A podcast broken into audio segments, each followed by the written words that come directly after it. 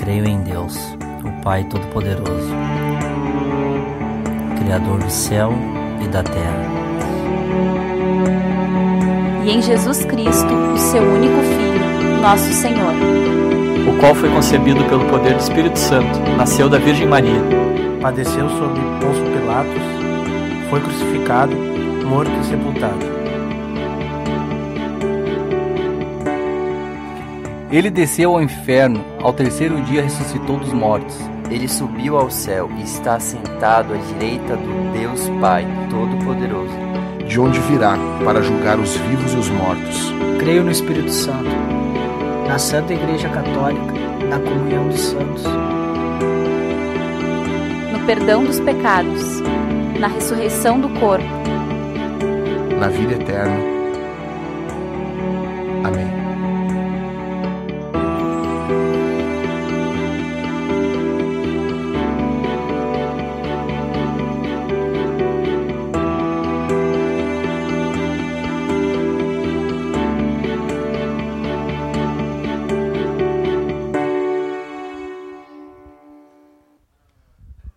Noite, pessoal.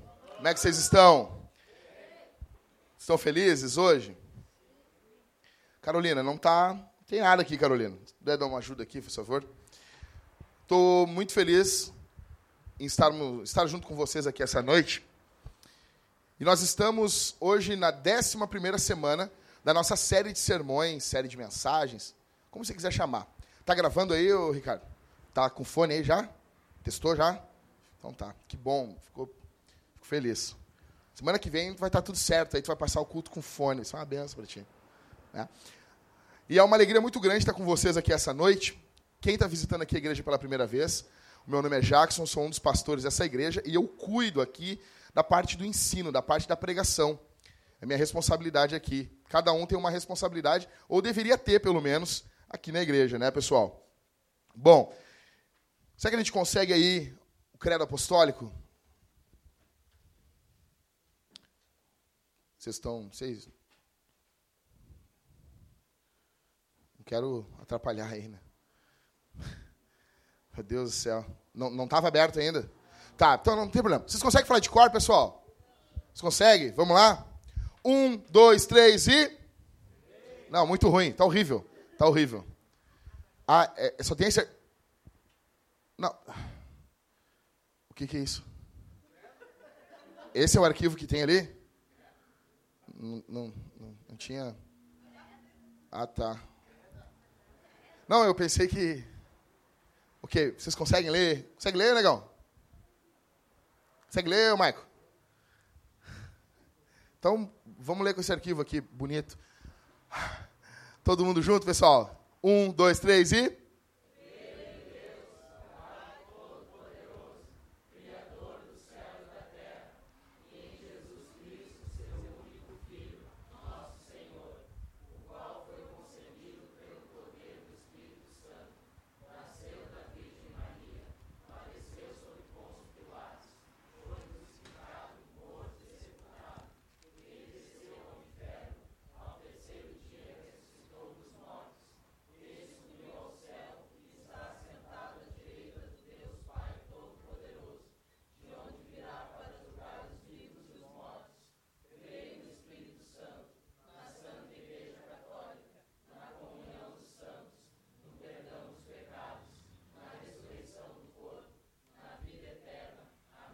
Amém. Hoje, então, nós estamos na semana que nós vamos tratar sobre a parte do credo no perdão dos pecados. Semana 11, ok? Para isso eu queria que vocês prestassem bastante atenção. Acredito que nós temos no máximo mais duas semanas nessa série. E daí talvez a gente tenha um apêndice, que vai ser um sermão, que vai ser um pacotão resumindo tudo. E depois nós teremos uma festa aqui, que eu vou explicar para os irmãos depois, mais adiante. Mando e-mail ou telefone para vocês no dia 18 de setembro. Pessoal, então, uh, eu me lembro no dia que eu, que eu entrei na igreja pela primeira vez. Foi em abril de 98. Entrei na igreja. Na verdade, eu fui numa aula de discipulado. E eu me lembro o sentimento que tinha dentro do meu coração. Eu queria, no fundo de tudo, encontrar amor. E a grande busca da pós-modernidade é o amor. A grande busca que todo o homem e toda mulher procuram é amor. É engraçado que a nossa, a nossa sociedade é uma sociedade que ela diz que, que nós, é, nós somos frutos de uma evolução, mas ela exige ser amada. Ela busca amor. Ela busca carinho, ela busca alguém que a ame. E eu me lembro que ao conhecer Jesus e ao conhecer a igreja de Jesus, em abril de 98, eu encontrei amor. Eu me lembro como se fosse hoje, eu entrando e eu fui para tirar no começo assim, fui para tirar sarro, fui para rir, fui para um pouco tirar sarro, zombar dos crentes, tirar sarro. Eu me lembro que eu ouvi a música, eu não sei se vocês se lembram do Gabriel Pensador. O cara tá meio apagado, mas alguém se lembra do Gabriel Pensador? E tinha lá a música, como é que é?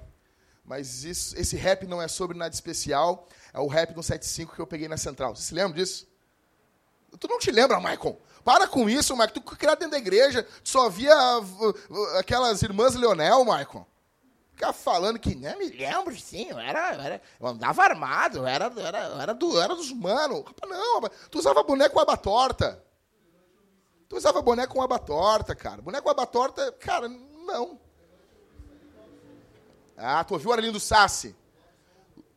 Então, o Arlindo Sassi, vocês viram que ele não conhece, né? o Arlindo Sassi é o que apresentava Love Songs, cara. Viu, Michael? Criado na igreja era isso. Queria ser mal, queria ser mauzão. Mas. Não, hoje ele é, hoje ele é taxista, cara. Hoje a gente tem que se cuidar com ele. A questão é a seguinte. Aí, eu cheguei lá, e o que eu encontrei, cara, foi uma comunidade que vivia em amor. Ela não era perfeita, ela tinha muitos defeitos. E eu estava entrando para contribuir para os defeitos. Né? A minha contribuição ali era contribuir com a hipocrisia. Que as pessoas dizem assim: não, eu não vou na igreja porque tem muito hipócrita. Pô, cara, a gente sempre recebe mais um aqui dentro. Né? E a minha contribuição ali naquela comunidade foi para isso. E eu me lembro, cara, que eu fiquei deslumbrado com a forma como os irmãos se tratavam uns aos outros. E você pode bancar o mauzão aqui essa noite, dizer, não, eu não estou em busca disso. Isso aí está parecendo música sertaneja, né? Eu preciso de alguém, eu preciso ser amada. Sabe, quem é que se lembra disso aí? A, a Priscila se lembra. Thalita também. Dançava no bailão, essa aí, Priscila. É? Fumando, assim, bebendo. Uh! Não, não, não, não, essa não. Essa era na festa da família, o Nene lá. Nene, a é muito boa. Então, assim, pessoal, Alguém pode dizer assim: não, cara, eu não estou em busca de amor. Tá sim. Tá sim. Alguns confessam e outros não. Mas o fato é que todos nós estamos em busca de amor. Todos nós. Você está buscando amor. Você está casado porque você quer ser amado, você quer amar. É. Me lembro que o pessoal solteiro aí, eu fico às vezes preocupado. As pessoas solteiras chegam assim: ah, eu, eu quero tanto casar. Casar é o meu sonho o casamento é. Não importa quem seja, eu quero é casar, entendeu? Eu acho engraçado isso. Mas tudo bem, eu entendo. A questão é que todos nós confessamos, todos nós queremos isso, mas alguns não confessam. É mais ou menos assim: tinha uma criança que ia na escola dominical do Moody. E ela ia na escola dominical, era muito longe da casa dela. Era muito, muito, muito longe. E daí alguém perguntou para ela assim: por que, que tu vai numa escola dominical tão longe? Aí ela disse assim: porque lá eles amam a gente. A grande questão. A pergunta, a primeira pergunta aqui no nosso meio, não é quão ortodoxo ou quão bíblico a gente é. Somos bíblicos. A questão é: tem amor no nosso meio? É óbvio que isso é bíblico, mas às vezes muitas pessoas experimentam um, uma igreja bíblica, mas sem afeto, sem paixão, sem amor. Eu pergunto para vocês, vocês não estão em busca disso? Vocês aguentariam aqui os pais, o Maicon, o, o, o pessoal, quem é mais pai aqui? O, o Tailã, mais quem? O Cauê, Jorge, Jorge. Vocês aguentariam hoje a filha, o filho de vocês, um pouco maior, chegando para vocês dizendo assim: pai, eu quero ir embora. Não te suporto. Imagina, imagina que tristeza, Felipe. Mateus falando isso para ti.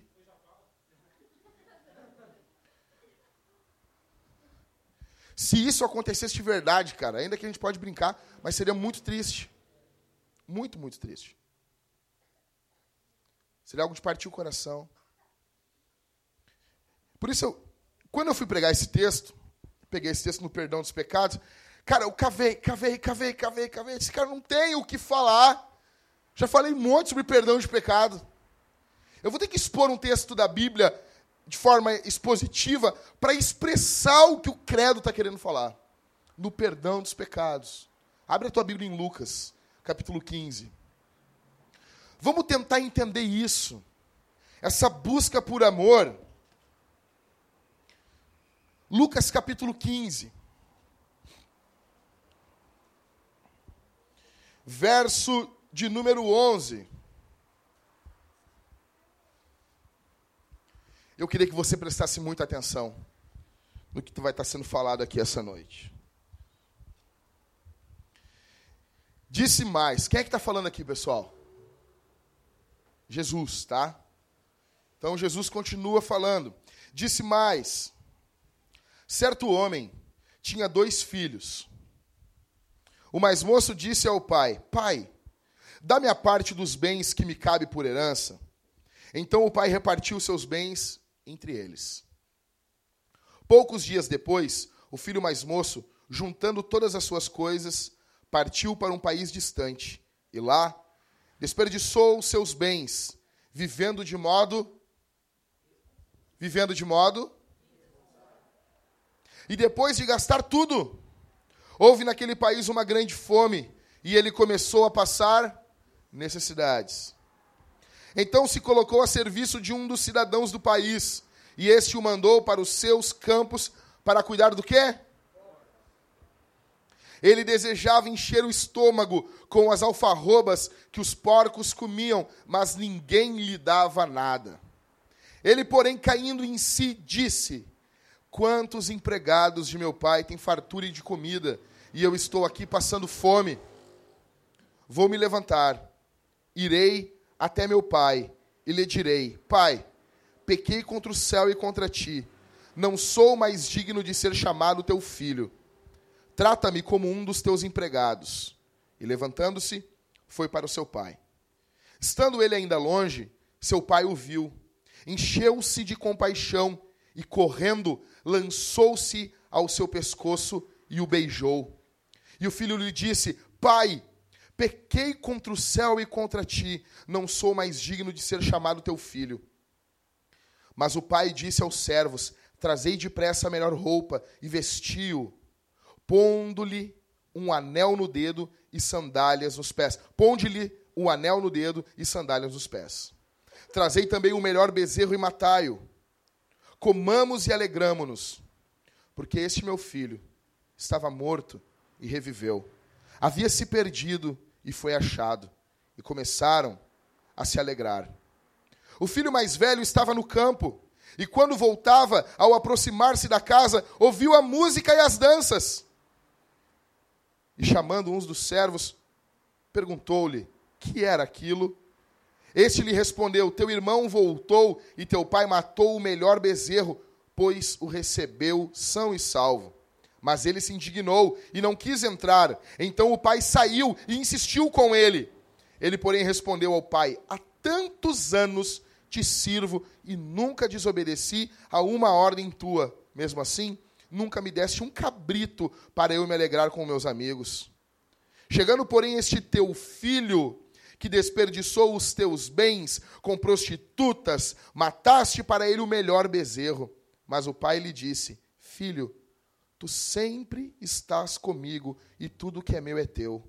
Mas era justo festejarmos e nos alegrarmos, pois este teu irmão estava morto e reviveu. Havia se perdido e foi achado.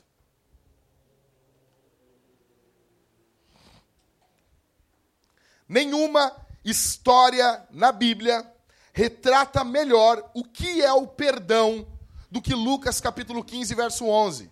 Nenhuma. Você não vai encontrar na Bíblia uma história que retrate melhor o que é de fato o perdão.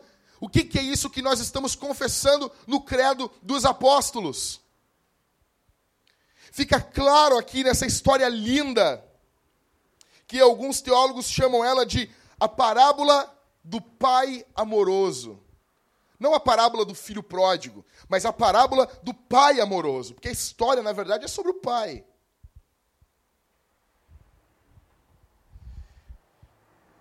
Acontece que, no começo do capítulo 15, a Bíblia diz que pecadores estão chegando até Jesus. Vamos lá, olha comigo aqui.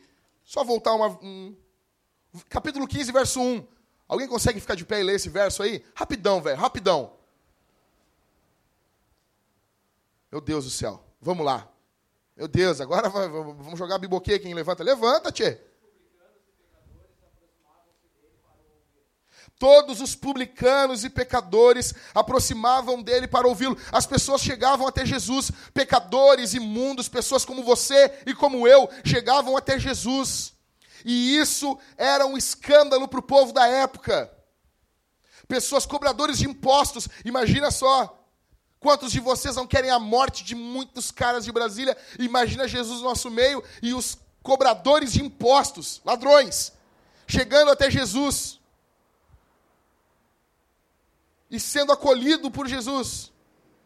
Imagina, os, anarco, os anarcocapitalistas ficam loucos. Meu Deus, Jesus recebe esses caras. Gente que traiu Israel, gente que traiu o povo e está cobrando impostos para Roma. Judeus que traíram. É quase o capitão do mato. Sabe esse capitão do mato? Tinha os negros apanhando lá e tinha um negão que dizia: bata mais nesse negro. Entendeu? Ele trabalhava para os brancos para os brancos caçar os negros. Mais ou menos isso. Aí Jesus acolhendo o capitão do mato. Jesus acolhendo os cobradores de impostos. Jesus amando pecadores. Jesus amando gente imunda. Gente que a sociedade não dava atenção. E eles começam a chegar até Jesus. E muitos e muitos pecadores começam a se achegar até Jesus. Eu quero dizer uma coisa para você aqui. Você é pecador. Tem espaço para você em Jesus. Você pode se achegar até Jesus. Tem lugar. Tem lugar em Jesus. Jesus recebe pecadores. Jesus recebe e ama pecadores. Você pode se chegar até Jesus. Só que os escribas aqueles caras que entendiam a lei, aqueles caras que eram para amar os pecadores, que aprendiam a teologia do Antigo Testamento, que era para amar essa gente, que era para cuidar, eles vão ficando irritados. Eles vão se irritando. Eles vão ficando indignados.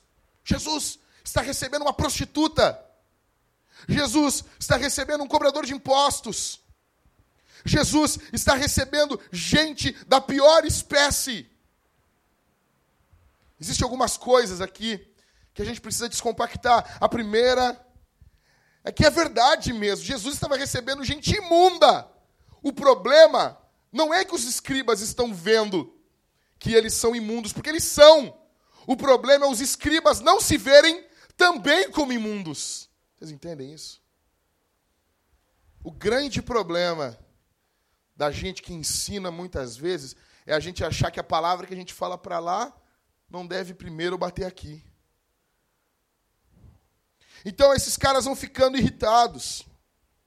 Aí Jesus fala para eles uma parábola sobre a ovelha e a dracma perdida.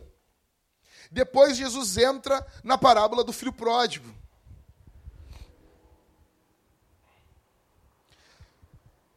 O que, que essa parábola mostra para a gente? A primeira coisa que mostra para a gente, essa parábola está mostrando para nós. Primeiro é a rebeldia do filho mais novo. Anota aí. Rebeldia. Do verso 1, perdão, do verso 11 ao verso 16. Disse mais: certo homem tinha dois filhos. O mais moço disse ao pai: Pai, dá-me a parte dos bens que cabe por herança.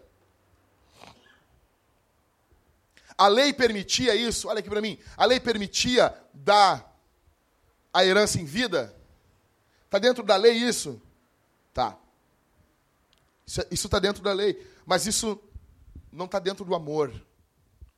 Isso não é uma ação em amor. Quando o filho chega para o pai, o filho mais novo chega para o pai e o pai diz assim: Pai, me dá minha herança. Ele está dizendo assim: Eu gostaria que o Senhor estivesse morto. Eu gostaria que o Senhor não estivesse vivo. Não é de hoje que dinheiro vale mais do que gente.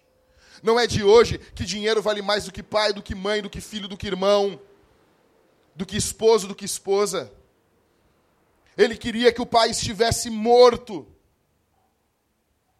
As piores dificuldades de um indivíduo começam quando ele tem a possibilidade de fazer o que quiser. Ele já está maior de idade, ele acha que ele entende. Ele tem 18 anos, ele compra um carro 1.8, 2.0 e ele morre. Ele não tem noção. Eu era guri, eu chegava pro meu pai e dizia assim: Ó oh, pai, eu quero um, um Gol GTI, um Gol GTI, um Gol GTI rebaixado. É óbvio que homem jamais vai querer um carro assim, rebaixado. Tô brincando. Não, eu sei, vocês podem gostar de carro rebaixado, eu respeito isso. É, os carros rebaixados passam aqui na Bento, aqui é, nós já recolhemos umas 20 surdinas aqui na frente, é muito bonito isso. Mas a questão não é. A questão é que meu pai dizia assim para mim assim: Tchê, tu vai te matar. E eu pensava assim: meu pai, é, meu pai é careta, ó, aquele velho trouxa. Mas eu sabia, hoje, eu lembrando na minha cabeça quando eu tinha 18 anos. Eu imagino um gol 1.8 GTI. Imagina, imagina velho. Vai morrer, velho. Eu não ia estar aqui hoje.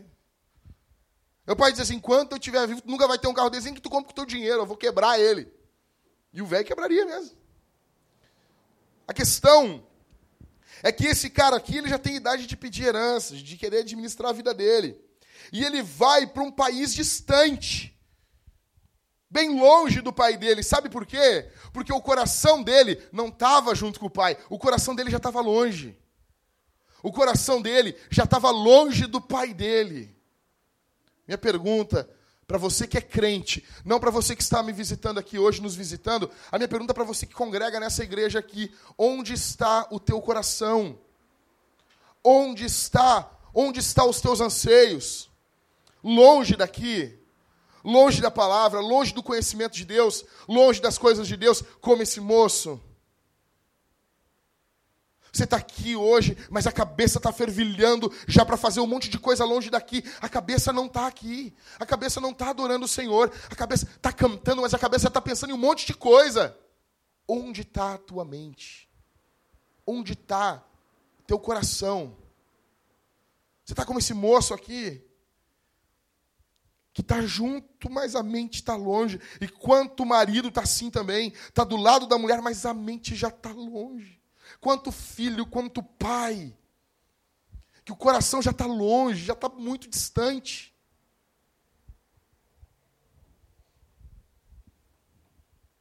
Isso precisa ficar claro. Jesus está apresentando quem é Deus. Olha aqui para mim, quem é Deus? Ali, para aqueles judeus. Deus é um pai amoroso. E que a atitude de pecado sua e minha, ele está falando para os judeus: quebra, mói, despedaça o coração de Deus. Eles tinham uma visão bem próxima de muitos calvinistas, uma visão exaltada de Deus. Nosso Deus é exaltado, o nosso Deus é grande. Nós temos um grande problema, às vezes, de ficar só com esse lado da visão de Deus e achar que Deus não está perto, que Deus não sente, que Deus não se importa. Ou então nós ficamos só com esse lado de Deus e esquecemos a soberania do Senhor. Não. Jesus chega e apresenta Deus como um pai. Que o seu filho pede herança e vai embora. E o coração desse pai fica quebrado, fica moído, fica destruído. Isso precisa ficar claro. O nosso pecado, a nossa rebeldia despedaça o coração de Deus. A tua e a minha rebeldia a tua e a minha ânsia de fazer as coisas da nossa forma despedaça, mói, machuca o coração do Senhor. É isso que Jesus está apresentando aqui. Você não sabe o que, que o pecado causa em Deus? Ah, o meu pecado não causa nada em Deus. Deus não é afetado por nada. Opa, peraí. Deus não deixa de ser soberano. Deus não deixa de ser imutável. Mas o nosso pecado afeta a Deus, sim. Olha a cruz. Olha a cruz. A cruz mostra o que o nosso pecado fez no nosso Salvador. Antes de cometer qualquer coisa, lembre-se do teu Salvador pendurado na cruz. Esse pai aqui estava destruído por dentro. Imagine agora a pessoa que você ama, Pode não ser teu filho, pode não, se você não tem filho, a pessoa que mais você ama indo embora, virando as costas para você e dizendo: "Eu quero ir embora". Por mim seria melhor que tu tivesse morto. Eu quero ir embora. Tu vale menos do que dinheiro para mim. Tu vale menos do que coisas para mim. Imagina a pessoa indo embora. Você sendo abandonado, abandonada pela pessoa que você mais ama, pela pessoa que você mais considera. A pessoa indo embora. É isso que Jesus está apresentando aqui. Você já agiu assim? Já agiu assim com a pessoa que mais ama você? Já agiu assim com Deus? Já virou as, as costas por coisas que não têm valor algum? Tem gente que chega assim, pastor, eu não sei o que eu faço. Eu estou tendo ah, convites no meu trabalho. Eu me lembro, tem gente, tem homem que chega para mim assim, ai, tá difícil. O que, que foi, João? Ai, mas ela é muito gata, pastor. Eu chego em casa, minha mulher só briga comigo. Ai, e eu chego no serviço, ela ri. Ela, oi, tudo bom, João? Uh. Ai, não sei, pastor. Quando eu vejo ela, dá um fogo aqui dentro. Um fogo, um fogo, um fogo. Meu velho, Vai dar duas, três semanas, uma semana, um mês de casado, a tua vida vai estar um inferno com essa mulher, rapaz. Qualquer mulher inferniza a vida da gente. Não tem, cara. Não tem, rapaz. Vai infernizar a tua vida. E tu trocar, que tu já sabe onde está as mazelas ali por uma que tu nem sabe, velho. Não faz um troço desse, rapaz. O pecado cega a razão. Você chegou diante do Senhor, diante de um pastor, de um padre e chegou e disse assim: Eu vou ser fiel até a morte. Eu vou ser fiel até a morte. Cara, é novidade, meu velho. É óbvio que tu falou. Quando é novidade, o homem fala qualquer coisa. Não, vou ser fiel. Meu Deus, para ficar com essa mulher aí, eu vou ser fiel, eu mato, eu mato 15, eu faço, aconteço. Aí depois, ela trata que nem um bicho, só mostrando quão imbecil você é só mostrando quão estúpido você é. E é isso que Jesus está apresentando aqui.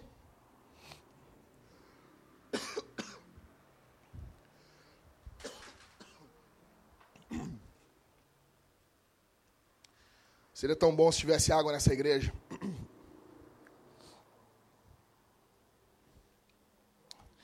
As pessoas passam a ser usadas não, mas não me vem com a água da, da, da, caixa, pelo amor de Deus. Vocês querem me matar, me deixa aqui engasgando aqui.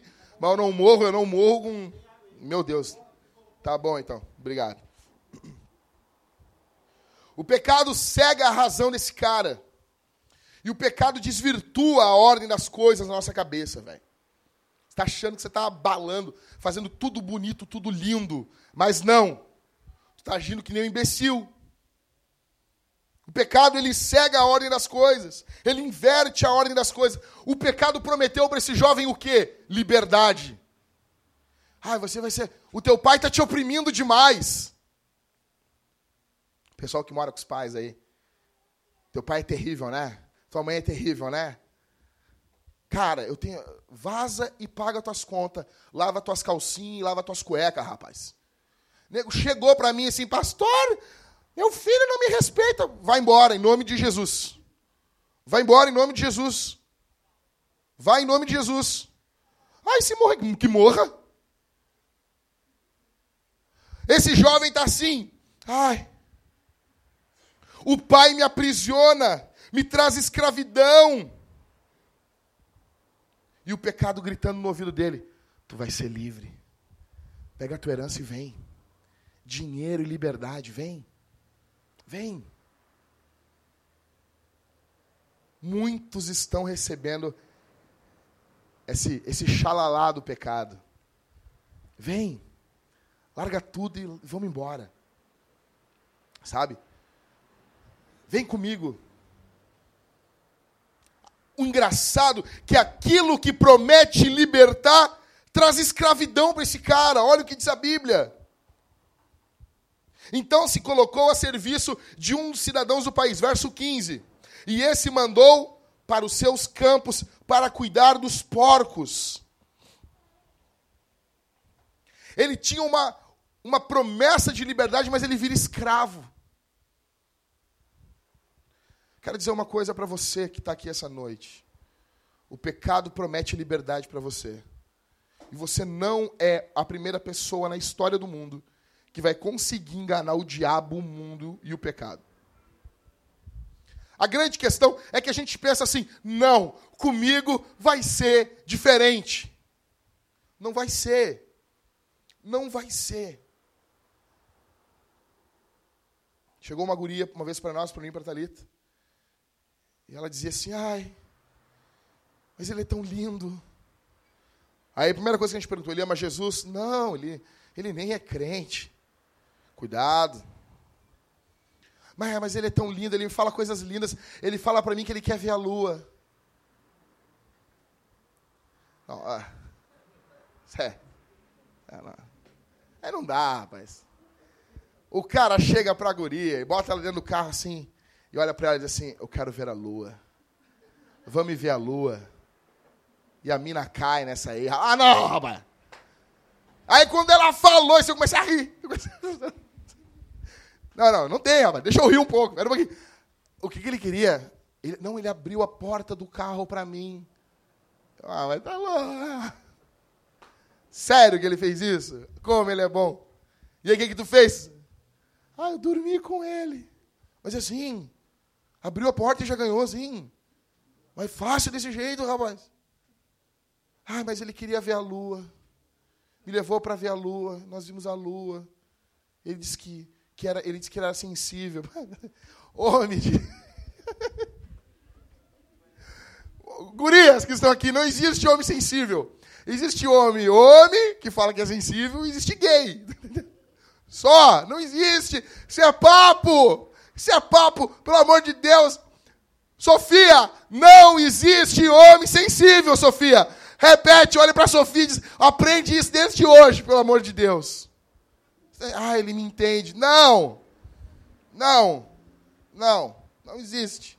Isso é papo para tirar para a cama. Deu. Resumindo, a Thalita olhou para ela com um jeito muito calmo da minha esposa. A minha esposa olhou para ela e disse assim: O que vai acontecer contigo é o seguinte: tu vai sair da nossa igreja, vai demorar mais uns seis, sete anos e tu vai voltar com os quatro filhos, um de cada pai. E nós vamos te receber com o maior carinho. Ah, por que tu está falando isso? Que horror. Não, não, não, isso não é ruim. Criança é bom. E a gente vai te amar, nós vamos querer o teu bem, nós vamos te receber. Só que vai ter isso. Né?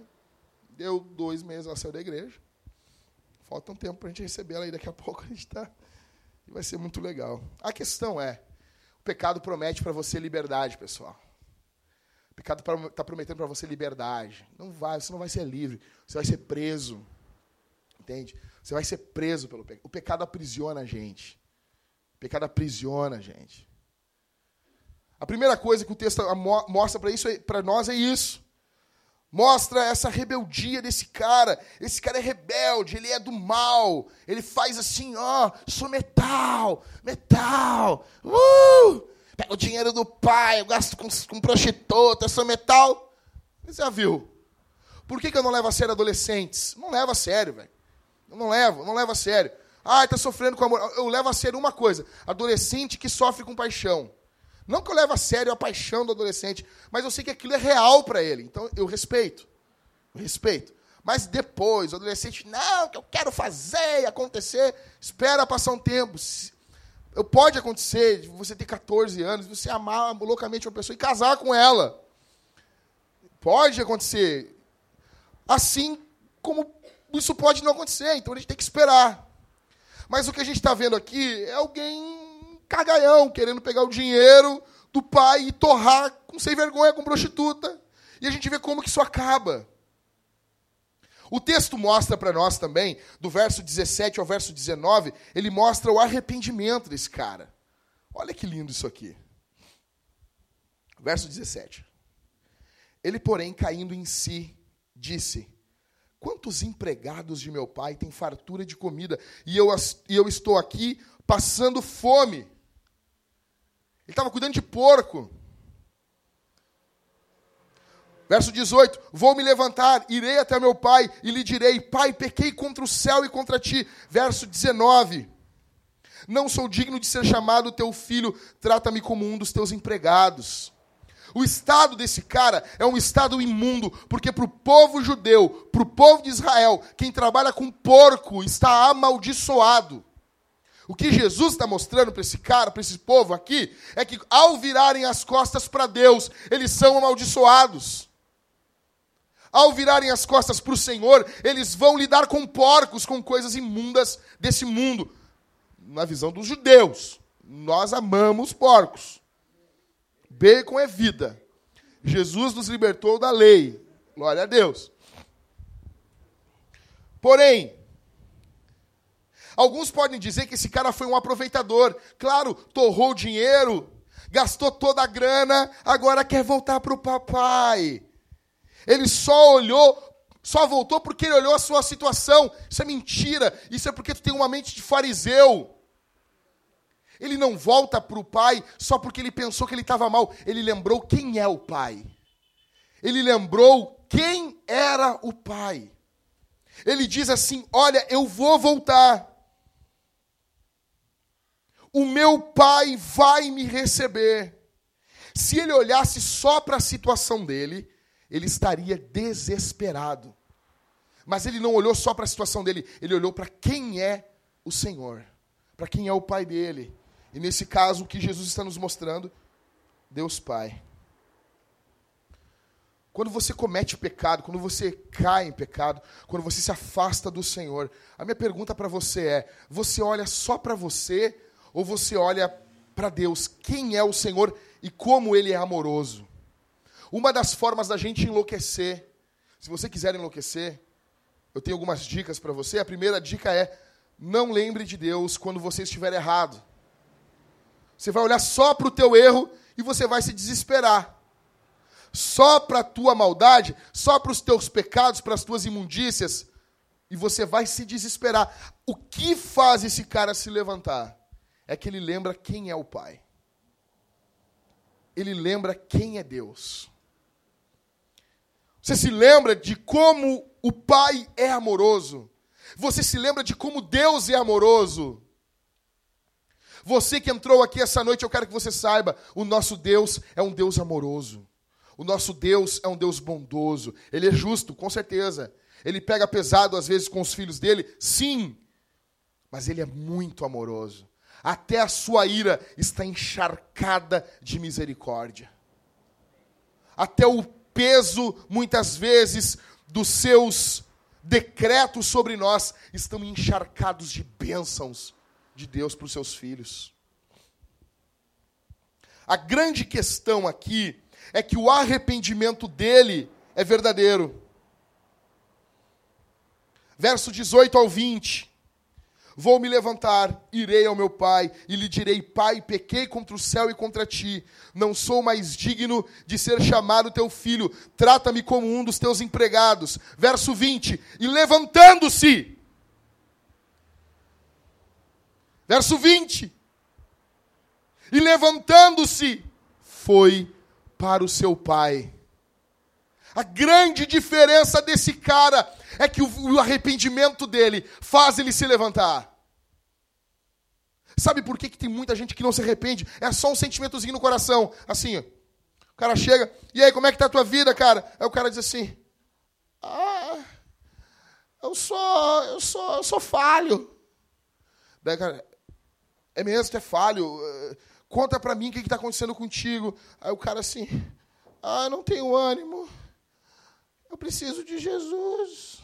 Eu sou falho, eu sou pecador. Tu reconhece que tu é falho, que tu é pecador? O cara, sim, eu reconheço. Eu preciso de Jesus. Não se levanta. Você não reconheceu porcaria nenhuma. Você tem essa pinta aí. Não, eu sou falho, eu sou pecador. Ou oh, só o Senhor pode me perdoar. Mas não recorre a Jesus. Não recorre a Deus Pai. Não vai ao Pai e não pede perdão. Tem essa pinta. Não, eu sou falho. Não, eu sou, eu sou totalmente depravado. Decorou e não sai mais da boca, é isso. A grande questão desse cara, por que, que dá pra gente levar esse piá a sério? É porque quando ele está arrependido e ele diz que vai fazer uma coisa, ele faz. Ele tem um impulso para fazer o mal, mas ele também tem um impulso para fazer o bem. Quando é para se sujar, ele se suja. Mas quando é para ir até o Senhor, ele vai também. Quer saber, cara? Eu estou aqui, essa droga aqui, passando necessidade. Eu vou chegar para o meu pai e vou dizer: Eu quero ser teu servo, não me trata como filho, eu estou disposto a ser servo. E ele se levanta e ele vai. Ele não ficou apenas aprendendo sobre a bondade do pai, ele estava arrependido, isso fez ele levantar. Minha pergunta para você aqui essa noite: Você está arrependido de verdade dos seus pecados? Tem arrependimento de verdade aí? Não, de verdade, cara. De verdade. Tua vida pode acabar daqui a pouco, meu. E com certeza é daqui a pouco que ela acaba mesmo. O que, que é um ano, dois, dez anos? É daqui a pouco. Você está arrependido das suas misérias? Você está arrependido? Existe arrependimento? Joga limpo aqui com a gente essa noite. Vamos ser honestos. Se você não se arrepender dos seus pecados, se algo não mudar dentro de você, você não está arrependido. Está tranquilo. Tá bom para viver assim, ainda que você confesse uma outra coisa. Ah, não, bah, eu, eu não, não aguento mais a minha vida desse jeito. E não para de viver desse jeito. Não recorre a Deus. Não pede ajuda para alguém. Vive para si. O que, que é que te impede para vir até Deus? O que, que é que te impede para se jogar aos pés do Pai? O que, que é que te impede? O que, que grita mais alto dentro da tua alma do que Deus? Quem é que está comandando a tua vida? Quem está comandando a tua existência? Quem é que manda em você? Porque se você hoje não se arrepender dos seus pecados, é porque tem algo que é mais importante. É porque tem algo que é o teu Deus, que não é o Deus da Bíblia alguma coisa é o teu Deus. E você pode fazer, não, eu não vou falar sobre isso, eu não vou pensar nisso, mas você tem que pensar nisso. A grande questão é: o que, que é mais forte dentro do seu coração do que o amor de Deus? O que, que é mais importante para você aqui essa noite? O que, que é mais urgente para você? O que, que é mais violento dentro do seu coração do que o amor de Deus? O que, que é?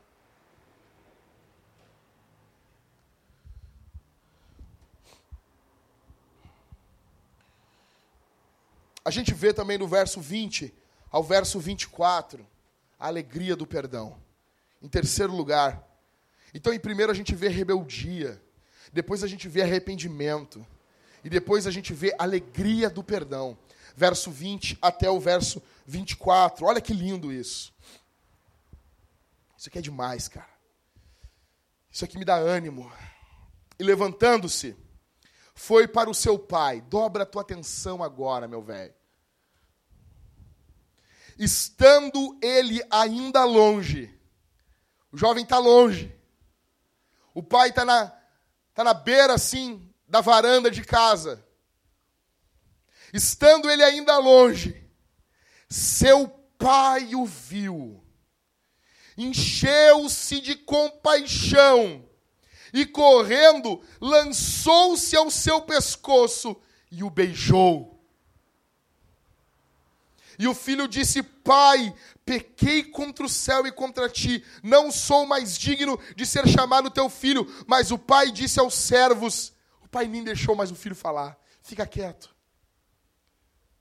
Trazei depressa a melhor roupa, vestiu, ponde-lhe um anel no dedo e sandálias nos pés. Trazei também o melhor bezerro e matai-o. Comamos, comamos e alegramo-nos.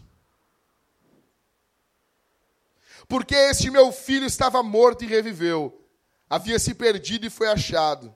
E começaram a se alegrar. Quem é Deus para você? Quem é Deus para você? Quando você pensa em Deus, é essa imagem que você tem aqui? É isso aqui? É essa noção de quem é Deus? Que está na varanda, esperando o filho vir e quando ele olha de longe, o filho voltando, gastou tudo, perdeu tudo. A Bíblia diz: e ele se enche de compaixão. E ele sai correndo. Com um amor violento, um amor forte, um amor mais forte do que a morte. Quem é Deus para você? É um cara que está sentado num trono só falando regras? Ou é alguém que entra na nossa história e nos ama em Jesus? Quem é Deus para você? Jesus escandalizou os judeus, porque ele mostrou um Deus que os judeus não concebiam. E eu quero dizer uma coisa para você: isso aqui muitas vezes é a imagem que a nossa religiosidade no Brasil não aceita de Deus.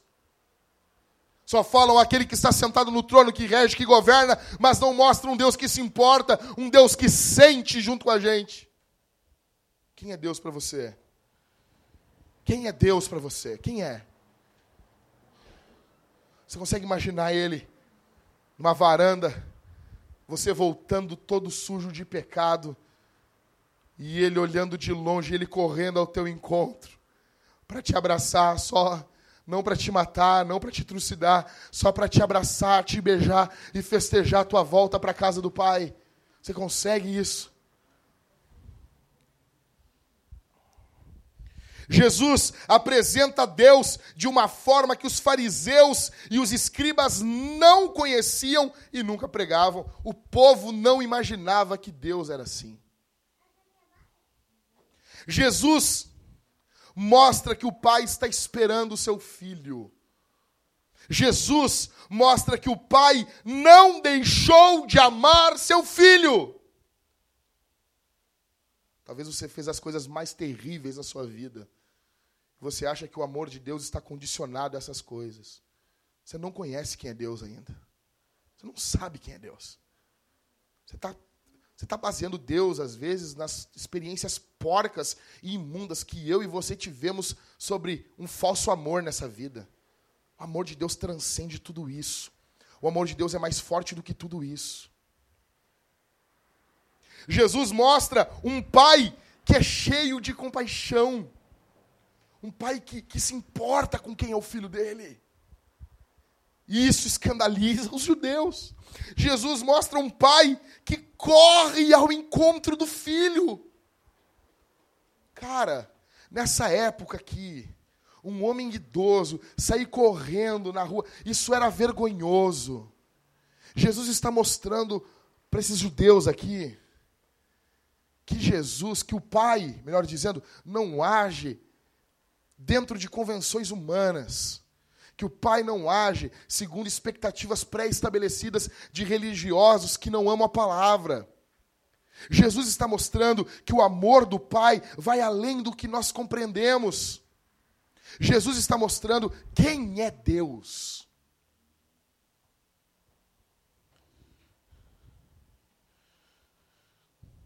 Jesus mostra um pai que se expõe e não tem vergonha de mostrar o seu amor. Foi um ato de humildade daquele que podia humilhar. Foi um ato de vida daquele que podia matar. Foi um ato de amor daquele que podia odiar. Foi um acolhimento daquele que podia ignorar o pai queria que o filho soubesse uma coisa: eu te amo. E desde que tu foi embora, a casa não foi mais a mesma coisa sem, sem tu. A corrida do pai até o filho, beijando ele, abraçando ele. O pai queria que o filho soubesse que o pai o amava. Você tem que saber aqui essa noite que o teu Deus te ama. Você tem que saber isso aqui. Você tem que, como os puritanos diziam, saber e sentir. Você tem que viver isso. Isso tem que ser parte da tua vida, que o teu Deus te ama. Que existe amor abundante, transbordante em Deus por pecadores.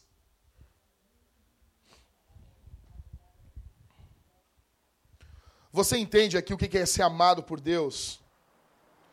Você é constrangido por esse amor?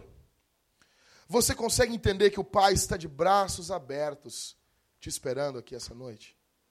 Que você confesse seus pecados, que você abandone os seus pecados. Você consegue entender o que é o perdão dos pecados? Você consegue essa noite olhá-lo na varanda, esperando todos os dias o seu filho? Você consegue imaginar aquele idoso correndo e ao mesmo tempo chorando para abraçar o seu filho? Você consegue? Então contemple o teu Deus. Então contemple o Criador das estrelas. Então contemple aquele que tem o mundo nas suas mãos, mas tem o peito cheio de amor, encharcado por pecadores como você e como eu. Eu nunca perdi um filho. Eu não sei o que é isso. Mas eu venho de uma família onde um tio meu, tinha 11 anos, saiu para comprar bergamota e nunca mais voltou. E a minha avó, com quase 70 anos de idade, morreu esperando o filho voltar. Sempre quando falavam com ela, e o tio, vó, e o João, ela dizia: um dia ele vai voltar. Um dia ele volta. Esse é o coração de Deus que Jesus mostra e escandaliza os judeus. E isso que muitas vezes não entra na nossa mente. Porque quando pecamos, quando erramos, a primeira coisa é nos distanciarmos de Deus. Mas é para Ele que a gente tem que correr. Ah, Jackson, mas a justiça de Deus vai me pegar. Fuja da justiça de Deus na misericórdia de Deus. É Deus que defende a gente de Deus. É Deus que protege a gente de Deus.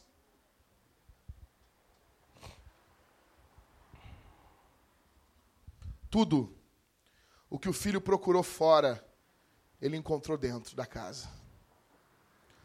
Tudo que o filho procurou fora, ele encontrou dentro. Roupa, joias, amigos, uma comemoração alegre, amor, segurança, tudo que ele imaginou que tinha fora estava ali dentro. Estava o tempo todo ali, esperando ele. Por que, que você procura alegria e prazer no mundo e no pecado? Por que, que você procura prazer sem Deus? O problema não é que a gente se contenta com pouco, o problema é que a gente não vê que o que o mundo oferece é pouco. É minúsculo. Você consegue entender isso, cara?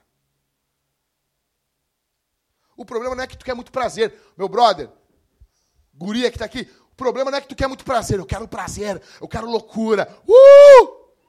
Né, Ricardo? Uh! Pressão. Problema. Desculpa, falei do Thales cheirado com cocaína. A questão é que as pessoas estão se. Cara, velho. Drogas. É isso, cara. É isso. Se picar. Não, sério. Não, sou radical, velho. Uso droga. Aí termina na pedra. Termina cheirando loló. Não, velho. Loló. Tem noção? Não, não, tô pensando. Imagina, velho. Isso é escravidão, meu velho. Tem noção que isso é ridículo, cara.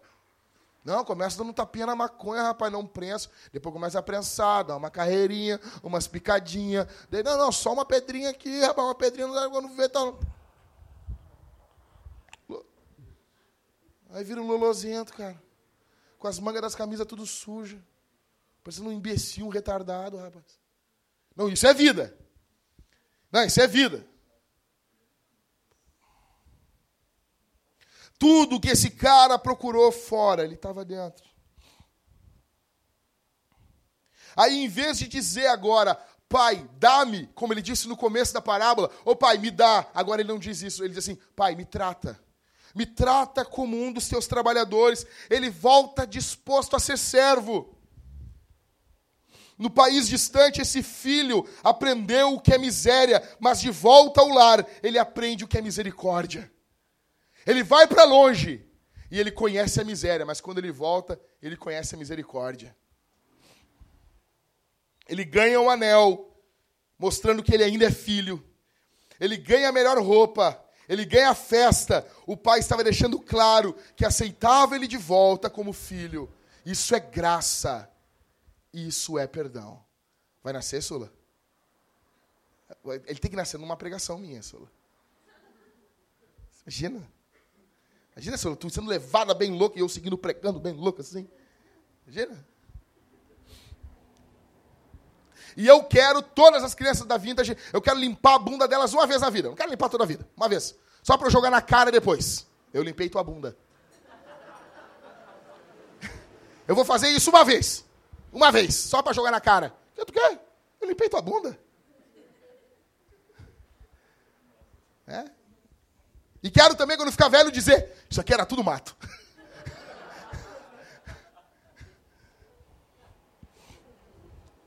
Imagine, cara.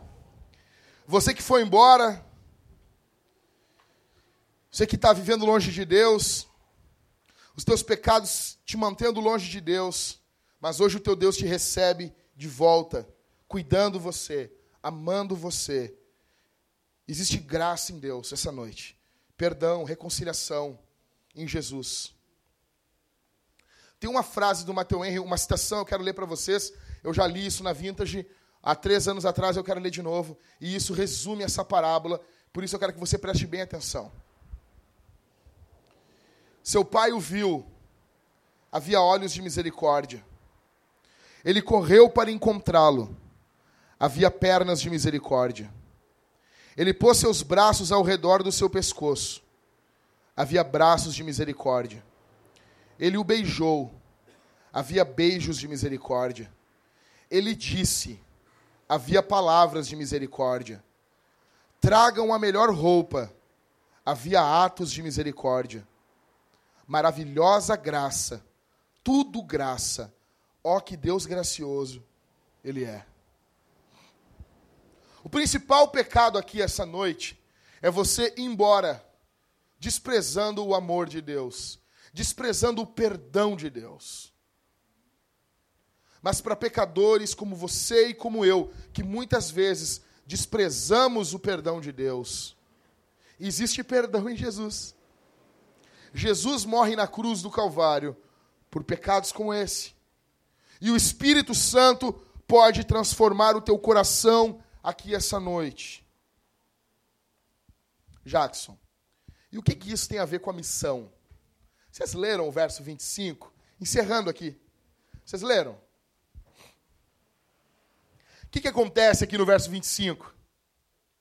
O filho mais velho estava no campo e, quando voltava, ao aproximar de casa, ouviu a música e as danças. E ele ficou louco. Ele ficou louco.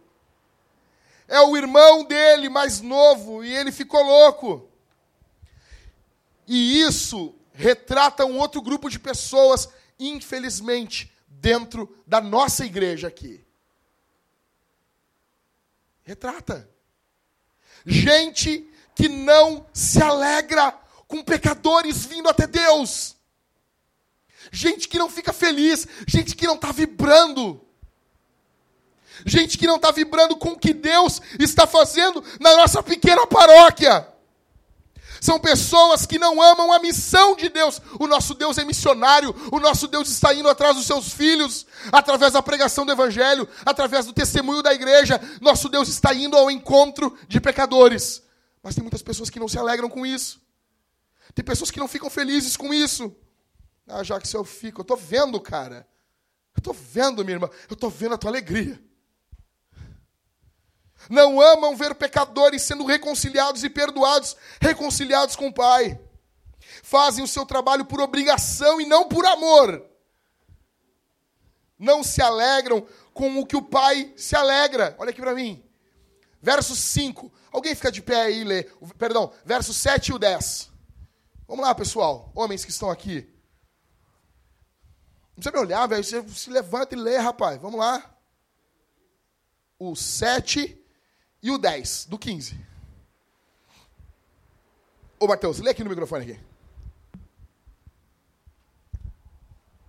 Digo-vos que no céu haverá mais alegria por um pecador que se arrepende do, do que por noventa e nove justos que não precisam de arrependimento.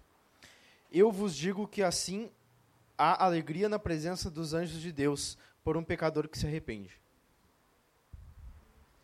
Sabe qual era o qual era o, o rumorzinho da época aqui, negão? O que os judeus diziam assim: toda vez que um ímpio é morto, existe festa no céu. Esse é o ditado da época. Os anjos de Deus se alegram quando o ímpio é morto. A galera mais Bolsonaro, assim. É? Tem que matar. Bandido bom é bandido morto, sabe essa galera? Também não estou do lado do Jean Willis, aquele verme. Não, ó, nem me viu, rapaz. A questão é que bandido bom é bandido perdoado ou bandido preso. Se ferra, velho. Mas sabe, o que tinha aqui nessa época aqui era isso aqui. Aí Jesus chega e diz assim: O céu se alegra quando tem pecadores perdoados. O que traz alegria dentro do coração de Deus é isso. Esse filho da parábola aqui, o mais velho, ele não se alegra com o que alegra Deus. A gente gosta, velho, de ver aqueles vídeos lá do cara pelado, de bunda para trás, e os caras com uma, com uma, uma ripa dando na bunda dele, dizendo: Esse cara roubou. Roubou lá na Arábia Saudita.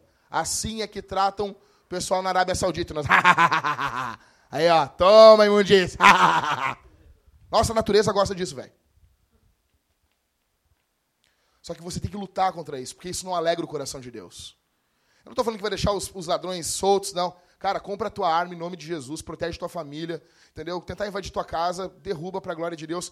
Eu só estou dizendo que você não está caçando isso. E você não se alegra disso. E você não está feliz com isso. E você não está feliz com o estado da nossa cidade ser assim. Jesus está dizendo que esse jovem aqui, o, o filho mais velho, ele é como os fariseus que não estão felizes você está aqui essa noite, você está feliz com o que Deus está fazendo? Com pessoas que estão conhecendo. Mas está feliz de verdade? Isso muda algo na tua vida? Isso muda uma atitude dentro da nossa paróquia? Isso faz você pegar, quero servir mais, eu quero ser bênção para essa gente? Ou não? Eles não se alegram com o que alegra Deus. Existe festa, mas muitos estão irritados, não entendem a graça. Quando o perdão foi para eles, foi bom. Mas o perdão não pode ser para os outros. O mesmo pai que corre ao encontro do filho mais moço, corre ao encontro do filho mais velho. Verso 25: O filho mais velho estava no campo e, quando voltava a aproximar-se de casa, ouviu a música e as danças. 26. E chamando uns dos servos, perguntou o que era aquilo. Esse respondeu: Teu irmão voltou, teu pai matou o melhor bezerro, pois o recebeu são e salvo. Verso 28. Mas ele se indignou e não quis entrar. Então o pai saiu e insistiu com ele. O pai ama esse cara também. Todos estão alegres, menos o mala do irmão mais velho. Tá todo mundo festejando, menos esse mala. Esse é o quadro de quem não se alegra com a missão de Jesus. Cara, eu estou terminando em dois minutos. Dobra a tua atenção. Pessoas que reclamam do crescimento da igreja. Pessoas que lutam contra o crescimento da igreja. Eu tenho nojo, velho. Eu quero dizer uma coisa que eu tenho vontade de quebrar meu computador quando eu vejo. Eu vejo aqueles pastores assim.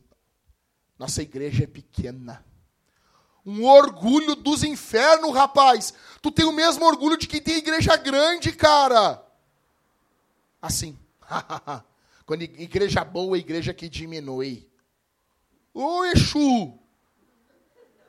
Ô Satanás! Isso é o demônio, rapaz. Então a igreja do Spurgeon com 8 mil pessoas era do diabo. Ah.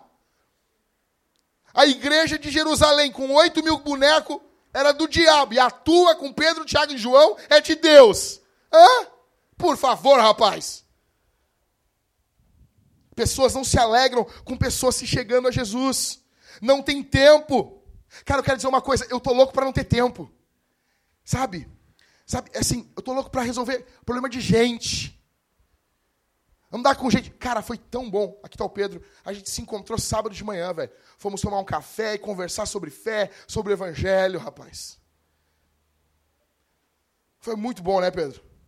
Cara, isso é trabalho pastoral, cara. Nós precisamos que pessoas se voluntariem para servir na igreja, para os presbíteros estarem mais livres para trabalhar na lida com o povo. E talvez a gente não tenha como fazer um piquenique toda semana, talvez não tenha festinha sempre, mas a gente sabe que terá festa no céu. E isso nos alegra muito mais, mas não alegra muita gente. Deus te chama aqui essa noite para uma missão. Não atue nem a do Rambo. A se alegrar com a obra de Deus, a se alegrar com os planos de Deus. Deus tem planos de salvar pecadores aqui em Porto Alegre. E Deus pergunta para você que essa noite: você está dentro? E o ar dentro? Muito bom, meu inglês. Mas eu e o Felipe entendemos, é, Felipe? Você está dentro? Deus tem planos para salvar e Ele nos chamou para a sua obra. Entre na festa, a obra de Deus é uma festa e se alegre com Deus.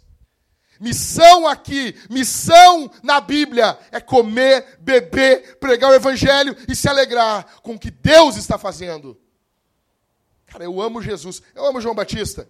João Batista tem um jeito, chega com o pé na porta, eu acho muito fera isso, mas eu acho legal que Jesus, em Lucas, Jesus vai na casa dos caras, come, bebe, prega para os caras, fala, vai na casa de outro cara, come pra caramba com os caras, só na casa de pecador, comendo, bebendo e falando do reino de Deus.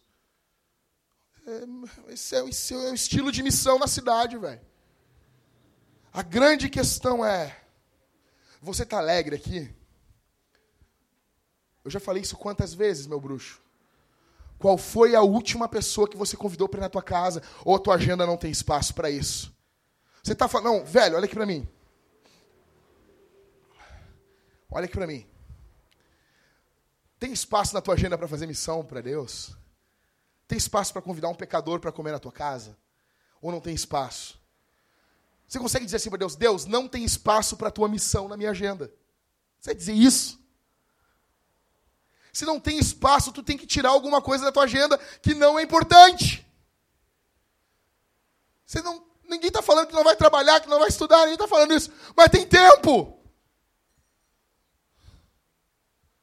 Deus não vai olhar para você no dia do juízo e dizer assim: e aí, meu velho, senta aqui comigo, eu quero falar contigo um negócio. O que, que foi, senhor? Terminou de ver os 10 temporadas do Friends? Ah, não consegui. Ah, seu desgraçado, vá para o inferno. Não, ninguém. Tu viu todas as temporadas de Game of Thrones? Seu viciado em pornografia? Não, não, não vi. É... Você viu todas as temporadas lá do Smallville? Ah, eu vi. Você viu todas as temporadas do Supernatural? Eu vi. Aí não tinha tempo para missão. Não vou ser julgado quanto que eu joguei, quanto que eu vi, quanto que eu. Se eu já fui na arena não fui na arena, quiser pagar para o pastor, o pastor ir na arena, o pastor fica feliz. Eu não... Cara, eu não vou ser julgado por isso. Mas eu vou ser julgado. Eu não tenho tempo para Deus. Eu não tenho tempo para falar do, do evangelho para Deus. Imagina que quem pregou o evangelho para você fosse que nem você.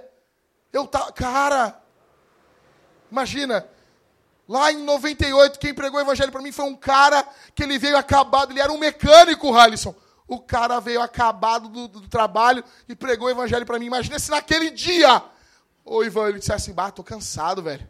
Vou para casa. Eu acho que eu mereço." Imagina. A questão é, tem espaço na tua agenda para missão? Ou você vai acabar com esse filho mais velho imbecil aqui? Que está todo mundo se alegrando com o que Deus está fazendo, mas ele está com cara de bunda, está com cara de cobre. Vocês entenderam, né? Não termine como essa cara de cobre aqui. Vamos ficar de pé.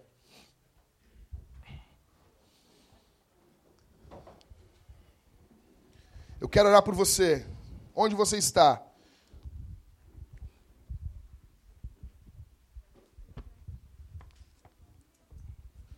Nosso Jesus está salvando. Nosso Jesus está fazendo coisas lindas. Pequenas, simples, singelas, mas lindas. Nosso Jesus está vivo, reinando, soberano, de forma poderosa. Eu quero que você feche seus olhos nesse momento. Nós vamos orar. Feche seus olhos todos. Você ainda que não fechou seus olhos, feche seus olhos. Feche os olhos, todos. Senhor, nós te agradecemos pela tua palavra. Nós te agradecemos porque tu és um Deus bondoso, Senhor. Obrigado, Senhor. Obrigado porque tu és um Deus que salva, tu és um Deus que cura, tu és um Deus que liberta. Tu és um Deus que perdoa pecados. Obrigado pelo credo apostólico que nos guia nas coisas mais urgentes da tua palavra. Em nome de Jesus. Que haja perdão aqui essa noite, Senhor. Que haja pessoas arrependidas aqui essa noite. Em nome de Jesus que o pecado, que o diabo, que o mundo não tenham mais força sobre aqueles que estão sendo escravizados, que o evangelho rompa as cadeias aqui essa noite. Ó Deus, que conheçam a tua misericórdia e que saibam o Deus amoroso que tu és. Não nos deixa terminarmos como o irmão mais velho, não nos deixa acabarmos como o irmão mais velho, não nos deixa encerrarmos a nossa vida como esse homem mais velho aqui. Mas que terminamos, Senhor, a carreira, a existência no meio da festa da missão. Em nome de Jesus, aviva-nos, Senhor. Que possamos correr para os teus braços. Enquanto existe pecado nos rodeando, o mundo nos rodeando e o diabo chegando próximo ao nosso derredor e rugindo como um leão que possamos correr por teu abraço e nos refugiarmos debaixo de tuas asas. Cuida dos teus filhos, Senhor. Resgata eles aqui essa noite. No nome de Jesus. Para a glória de Deus Pai. No poder do Espírito Santo. E para o bem da tua igreja que nós oramos. Aplauda o Senhor Jesus aqui essa noite.